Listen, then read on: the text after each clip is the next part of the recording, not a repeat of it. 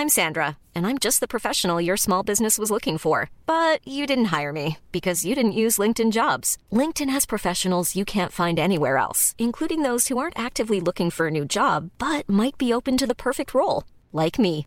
In a given month, over 70% of LinkedIn users don't visit other leading job sites. So if you're not looking on LinkedIn, you'll miss out on great candidates like Sandra. Start hiring professionals like a professional. Post your free job on linkedin.com/people today. Burrow's furniture is built for the way you live. From ensuring easy assembly and disassembly to honoring highly requested new colors for their award-winning seating, they always have their customers in mind. Their modular seating is made out of durable materials to last and grow with you. And with Burrow, you always get fast, free shipping. Get up to 60% off during Burrow's Memorial Day sale at burrow.com slash ACAST. That's burrow.com slash ACAST. burrow.com slash ACAST.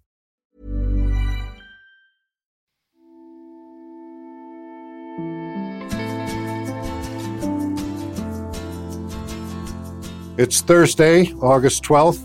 From the Recount and iHeartRadio, this is the News Items Podcast, based loosely on my newsletter, News Items. I'm John Ellis. Today, we have part two of my conversation with Donald G. McNeil Jr. His coverage of the pandemic for the New York Times throughout 2020 was and remains, in a word, extraordinary. He won the 2020 John Chancellor Award for Excellence and the Pulitzer Prize Board cited his work when it awarded the 2021 Pulitzer Prize in Public Service to the Times. If you haven't heard yesterday's episode, where we discussed the Delta variant and its impact, be sure to go back and give it a listen. Today, we take a step back and discuss the origins of the virus. Here we go. I wanted to ask you just how you came to cover the virus.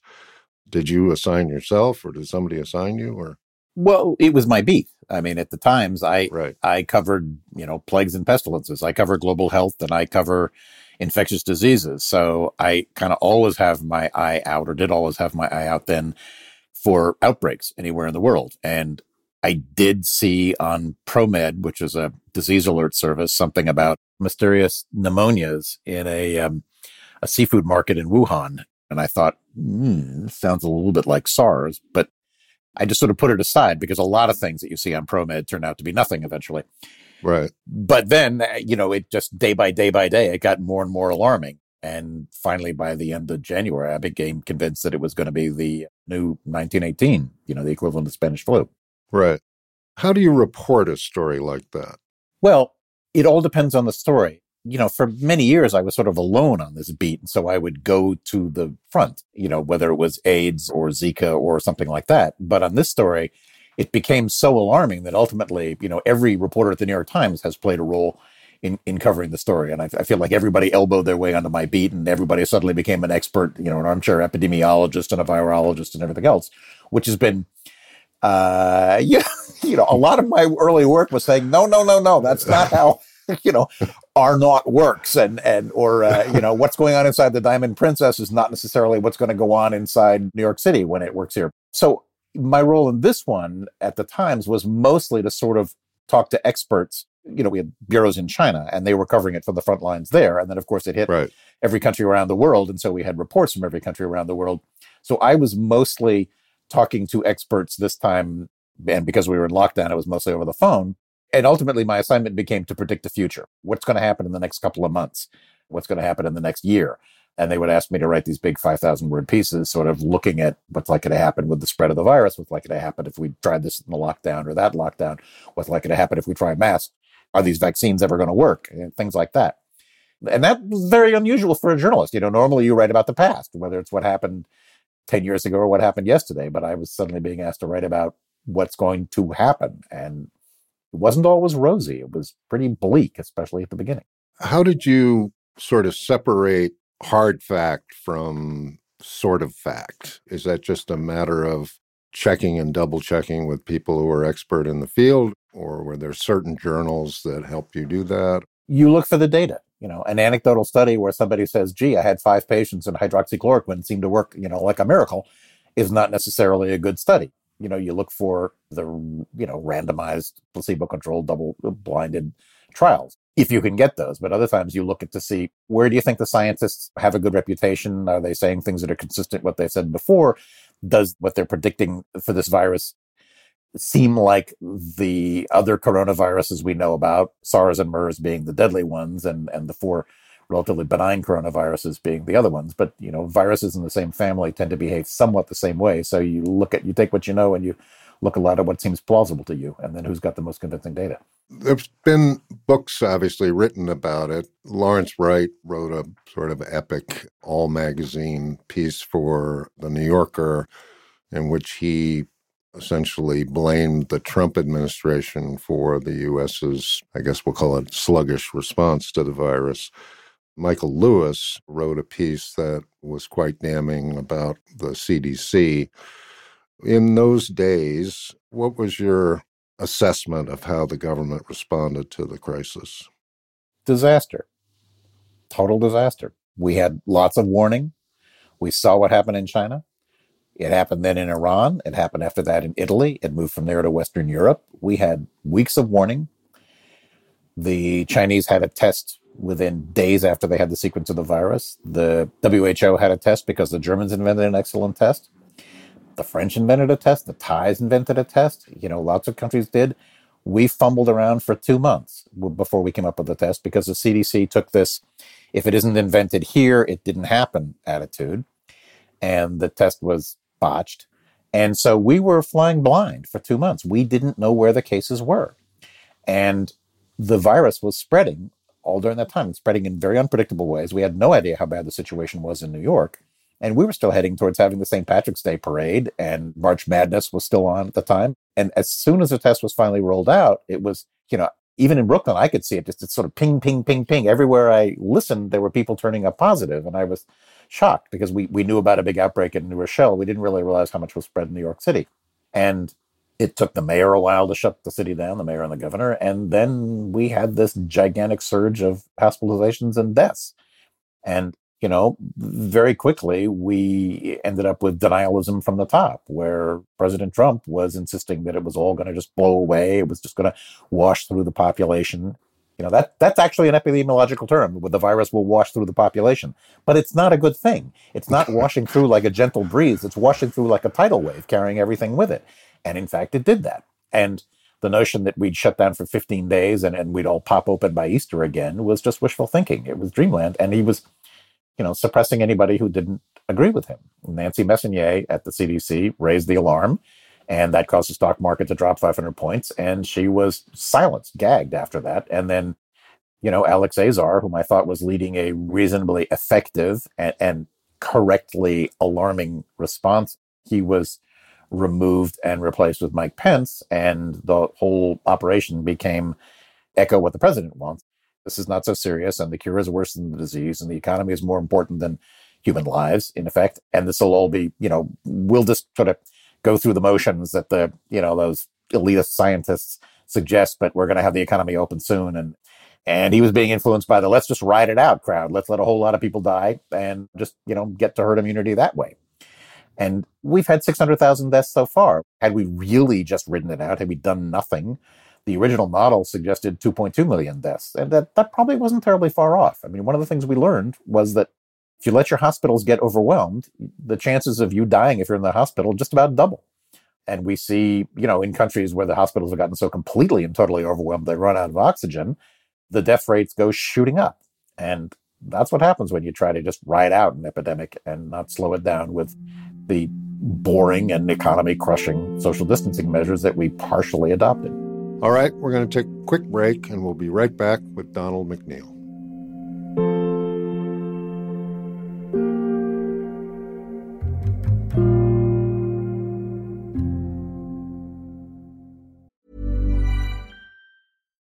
Ready to pop the question? The jewelers at Bluenile.com have got sparkle down to a science with beautiful lab grown diamonds worthy of your most brilliant moments. Their lab grown diamonds are independently graded and guaranteed identical to natural diamonds, and they're ready to ship to your door. Go to Bluenile.com and use promo code LISTEN to get $50 off your purchase of $500 or more. That's code LISTEN at Bluenile.com for $50 off. Bluenile.com code LISTEN. I'm Sandra, and I'm just the professional your small business was looking for. But you didn't hire me because you didn't use LinkedIn jobs. LinkedIn has professionals you can't find anywhere else, including those who aren't actively looking for a new job but might be open to the perfect role, like me.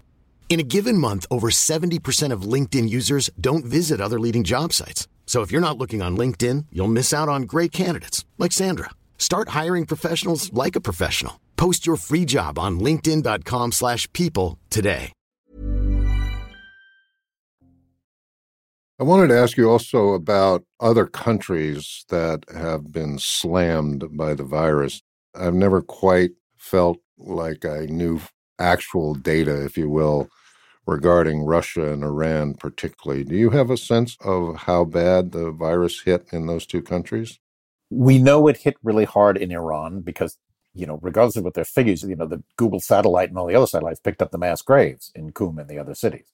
Right. But, you know, when people were denying that this virus was bad to me back in the beginning, I, I, I would say, look, we see the mass graves. Those refrigerated trucks parked behind all the hospitals in New York City aren't there because they contain popsicles.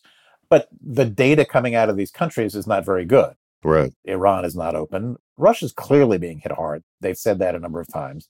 There's been limited coverage from out of there. I, I don't. I'm sorry. I didn't know you were going to ask this question, so I don't have the data at my fingertips. But Right. Right. not a whole lot of countries have completely and totally escaped this. New Zealand, Taiwan, you know, and China itself. China's done an amazing job of shutting down the virus. They have from the very beginning. I mean, public health officials were absolutely amazed. They said, look, no one has ever stopped a fast moving respiratory disease before.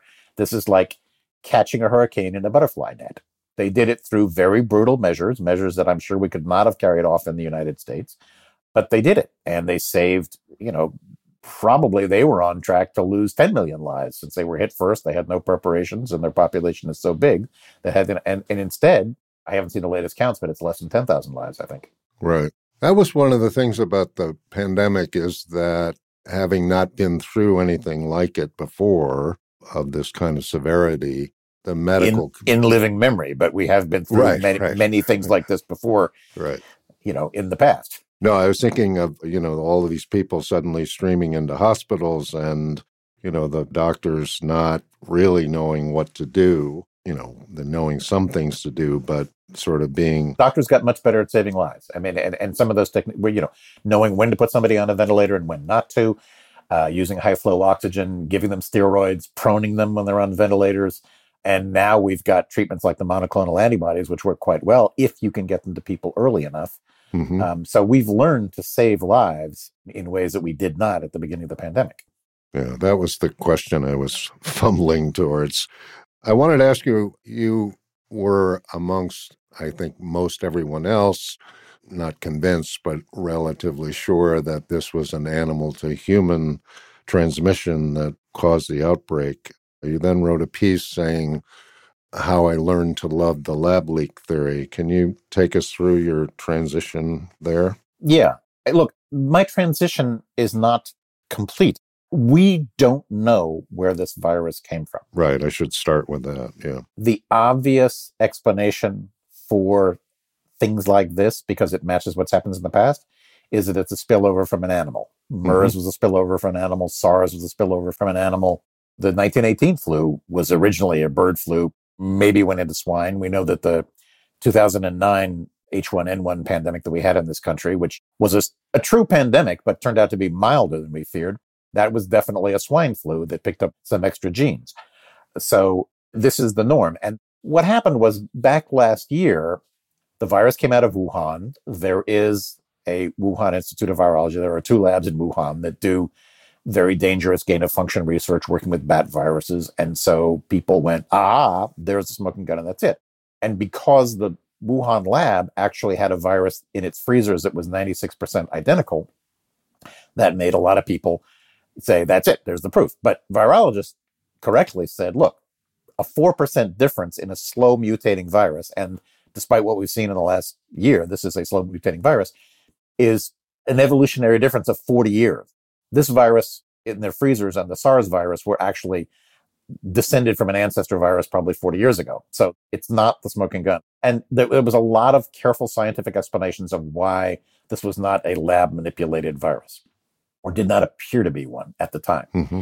And so there was a battle going on between the science reporters like me who were talking to virologists saying, look, this looks like an animal spillover, and the national security reporters who were being given leaks, generally anonymous, saying, well, we think this is, you know, came out of a lab. Right. It came out of a lab in China. But there was no evidence of that. Nothing. There was some complaints about procedures at the lab back in 2018, but they didn't look all. And so I wrote an article explaining all the reasons why it was mostly likely that it was a, an animal spillover. That article never ran for various reasons, partially because we were having this dispute within the Times between the two sets of reporters, and partially because the article was so filled with language like O-link glycans and, and you know furin cleavage sites and stuff like that that my editors kind of just felt it was too technical. It never ran. I left Times. Uh, earlier this year, another former colleague of mine, Nick Wade, who retired more than a decade ago, wrote an article saying it's time for another look at the lab leak theory. I looked at his article. I disagreed with a lot of the things. He blamed Tony Fauci. He blamed Peter Daszak. He blamed people that I do not think of.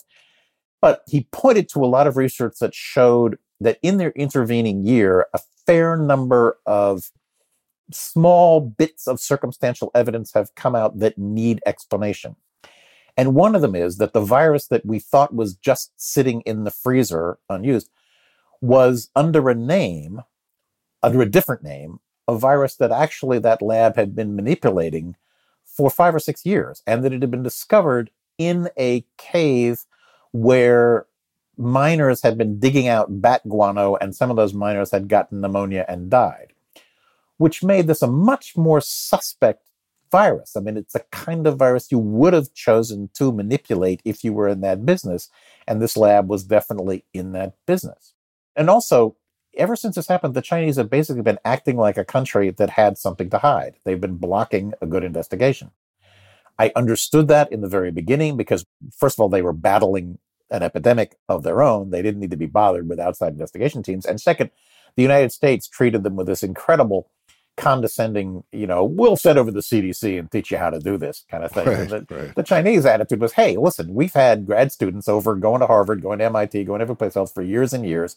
We've been studying at the CDC. We've learned this stuff. We've got a world class CDC ourselves. We don't need you coming over here and showing us how to shine our shoes. So, you know, thanks very much. But then when the WHO tried to do an investigation, it was very clearly heavily controlled by the Chinese. And the, the message that they wanted to get out was the message that was sent out. And we really need to see, or I mean, it would be good for the world to see the lab logs, to see the internal emails when they realized they had a problem, to see exactly what has happened over the years with their work with this virus and all the other related ones that have come out to see if there's any possibility that th- this virus or something very close to it could have been sitting, say, in a culture of human cells inside that lab from which it might have escaped. They have not been open about it. So, and it's not just me thinking like the American people like an explanation. The hell with that. The, people who really deserve an explanation are the Chinese people. Right. I mean, they were the first ones who died. They're the ones who are most at risk if this happens again. I mean, whether it's an animal spillover or a lab leak, you have the same problem. One or the other started a pandemic and a lot of people died as a result. You have to solve both problems. You have to stop your animal spillover problem, which means stop your wet market, stop your bushmeat trade, stop all the other things that are dangerous. And you have to have higher biosecurity and you have to question whether or not you want to do this kind of research in your labs. Because we do that kind of research in this country too. Right. We do it in Wisconsin, we do it in, in other places, and it's highly dangerous research and it's extremely controversial. And if it gets out, people could die. And there needs to be a big and continuing high level discussion about whether or not this research is a good idea or not. We're going to take another quick break, and we'll be right back with Donald McNeil.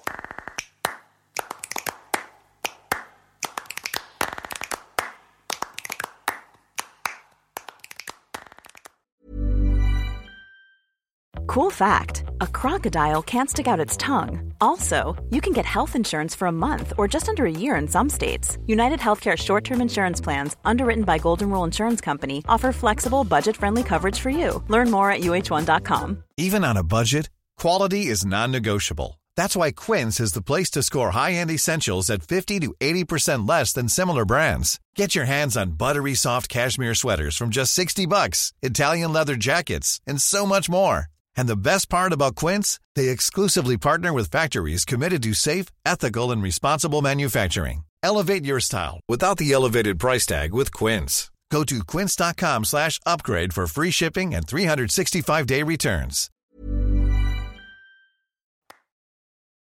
Just for listeners, it comes up again and again the phrase gain of function. Could you explain that uh, to our audience? Yeah, it's a bad phrase and it causes confusion. And there's arguments about what the actual definition is.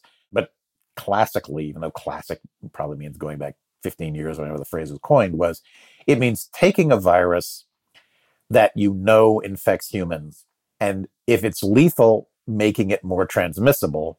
And if it's transmissible, making it more lethal. So suppose you took the common cold, which you know is very transmissible, and you added some genes that made it much more dangerous, much more likely to kill you.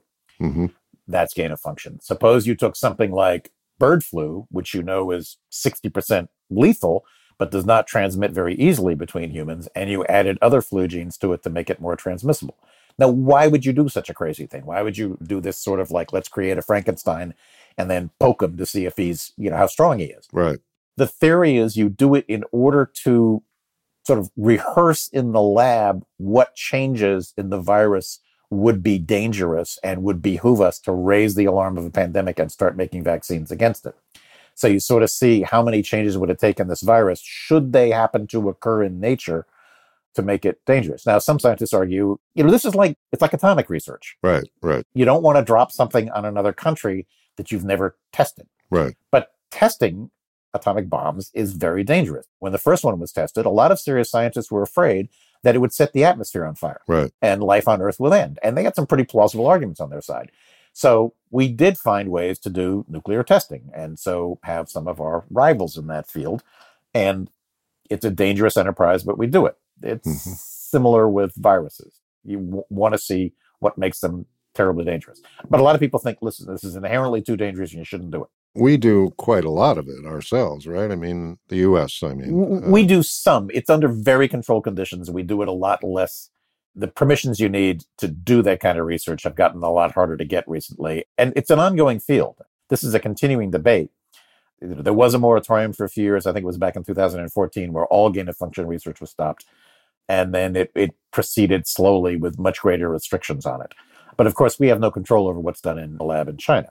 The controversy between Rand Paul and Tony Fauci was over the question of did the NIH fund gain of function research at the lab in China? And Fauci says no, and Rand Paul says yes. And some of this hinges on one, the grant wasn't to the lab in China to do that research. The grant was to the EcoHealth Alliance, which was a group founded by veterinarians from the Bronx Zoo. Seriously, who mostly teach people how do you catch bats safely and get samples from them, you know, without the bats infecting you with something. How do you fire darts into gorillas and then get close enough to the gorilla to get a sample of the gorilla's blood and things like that? That's their specialty. They're, they are not lab scientists. right. So the question is, once you've taught the Chinese lab how to get the bat samples, kind of up to the Chinese lab to do what they do with the bat samples. And then the question is, is it gain of function research if you are not taking a known human pathogen, but you are instead taking a bat virus and making it more likely to infect humans? Technically, in some people's minds, that does not meet the definition of gain of function research. But in a lot of other people's minds, they think, wait a minute, that's crazy dangerous. Of course, that's gain of function research. So this is a, as I interpret it, that's part of what the dispute between Rand Paul and Tony Fauci was all about. Except that it got so nasty that nobody sat down and said, okay, let's agree on our set of terms we're talking about here. Right, right. And we had to deal with Rand Paul's interpretation of the political benefits of taking on Tony Fauci, right? Right, exactly. You have a book proposal out there. I don't know if you would like to talk about that, but if you would, tell us what you're proposing to write.